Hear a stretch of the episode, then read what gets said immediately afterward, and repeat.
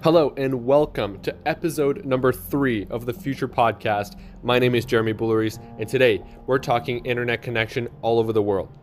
Before we get started with this podcast, all I ask is that you go ahead and give me a tweet at Jeremy Boulerice, J E R E M Y B O U L E R I C E, and tell me what you want to see or hear me talk about in the next podcast.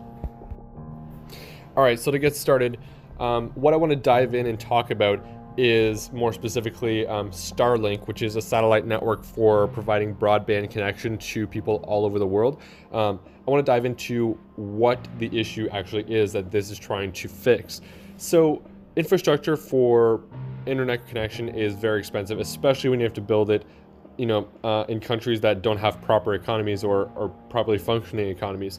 Um, so, one of the ways that we can reach the other half of the people that don't have strong internet connections or don't have internet connections at all, um, I mean, there are people who have current internet connections, but they're just not really getting um, something very suffice. So, um, Elon Musk is launching or has already started launching thousands and thousands of satellites on his Starlink network which essentially will provide will beam down and will provide i believe they they uh, orbit in the lower uh, orbit so that they can beam down and provide an internet connection to people um, everywhere in the world so i think this is very interesting because well in terms of business for uh, SpaceX. That'll provide them recurring revenue from customers um, and, a good base so that they can keep funding their operations and um, get to be able to, to get to develop uh, ways for people to go out in outer space and,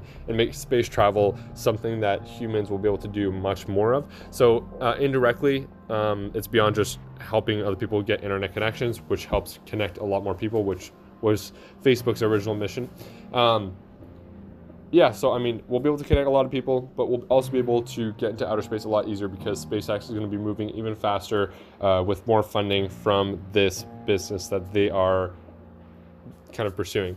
Um, I think the figures were somewhere. I don't have them in front of me, but I think that it would bring them around thirty billion dollars. Uh, thirty, yeah, thirty billion dollars in revenue every year. Um, so I mean, it's a nice chunk of change besides contracts they have with NASA and other people uh, to bring in uh, money to fund their business. There's a few other people that have tried to do this. Um, one of them is Google. Part of their X division, the X Google X's division is, or I think it's Alphabet's X's X division now. Uh, their division essentially would build products that wouldn't necessarily uh, go to market for a while or at all. So, Project Loon was something they were developing out of the division there, and they were trying to make these like balloon parachutes that would all float in lower Earth orbit. Um, or, yeah. The whole point was they'd be able to control the altitude of the balloons um, by deploying, I think it was helium uh, inside. There's like two balloons inside of each other, so they can either raise the balloon or lower the balloon, and it, it was solar powered. Um, but by raising it, they'd be able to go in one direction, and by lowering it, they go in another direction. So they'd be able to control where their network of balloons would be.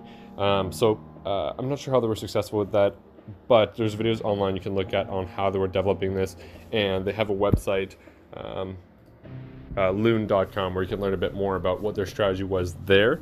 Um, so this brings us to another point. If we can connect more people, which is really great because a lot of countries can't form proper economies, they don't have I mean, there's disease, hunger, lack of proper water, lack of education. But uh, if we can help connect more people together, um, that's that's a step in the right direction to be able to help those people form uh, sh- stronger economies for sure, and uh, have access to talent that we otherwise didn't have access to. So that is that's a, a huge move.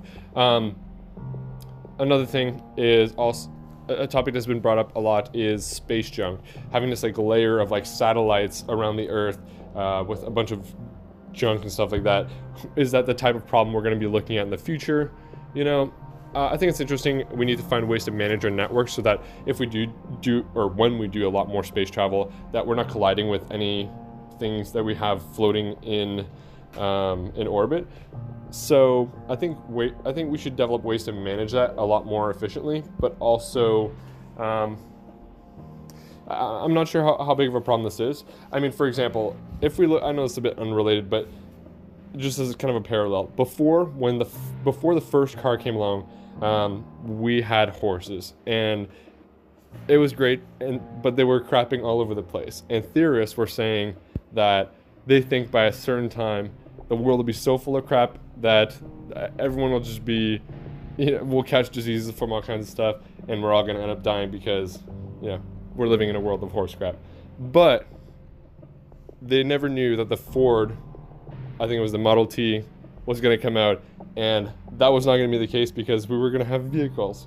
So maybe we think space junk is going to be an issue, but maybe we're going to come across something that's going to change our whole trajectory and it's not going to be an issue at all. Um, yeah, so that's the topic we're going to cover today. And I want to thank you so much for listening. And if you enjoyed it, subscribe or follow me, depending on the platform you're on. And go to jeremyboulerice.com to make sure you never miss an episode when I release it. I do it once a week, at least once a week, sometimes more. Um, and also, if you find any value, make sure you share it to your friends so they can also have a listen. And if you have any ideas, either send me an email at jeremy at newcrowd.co or send me a tweet at Jeremy J E R E M Y B O U L E R I C E. And I will see you next time.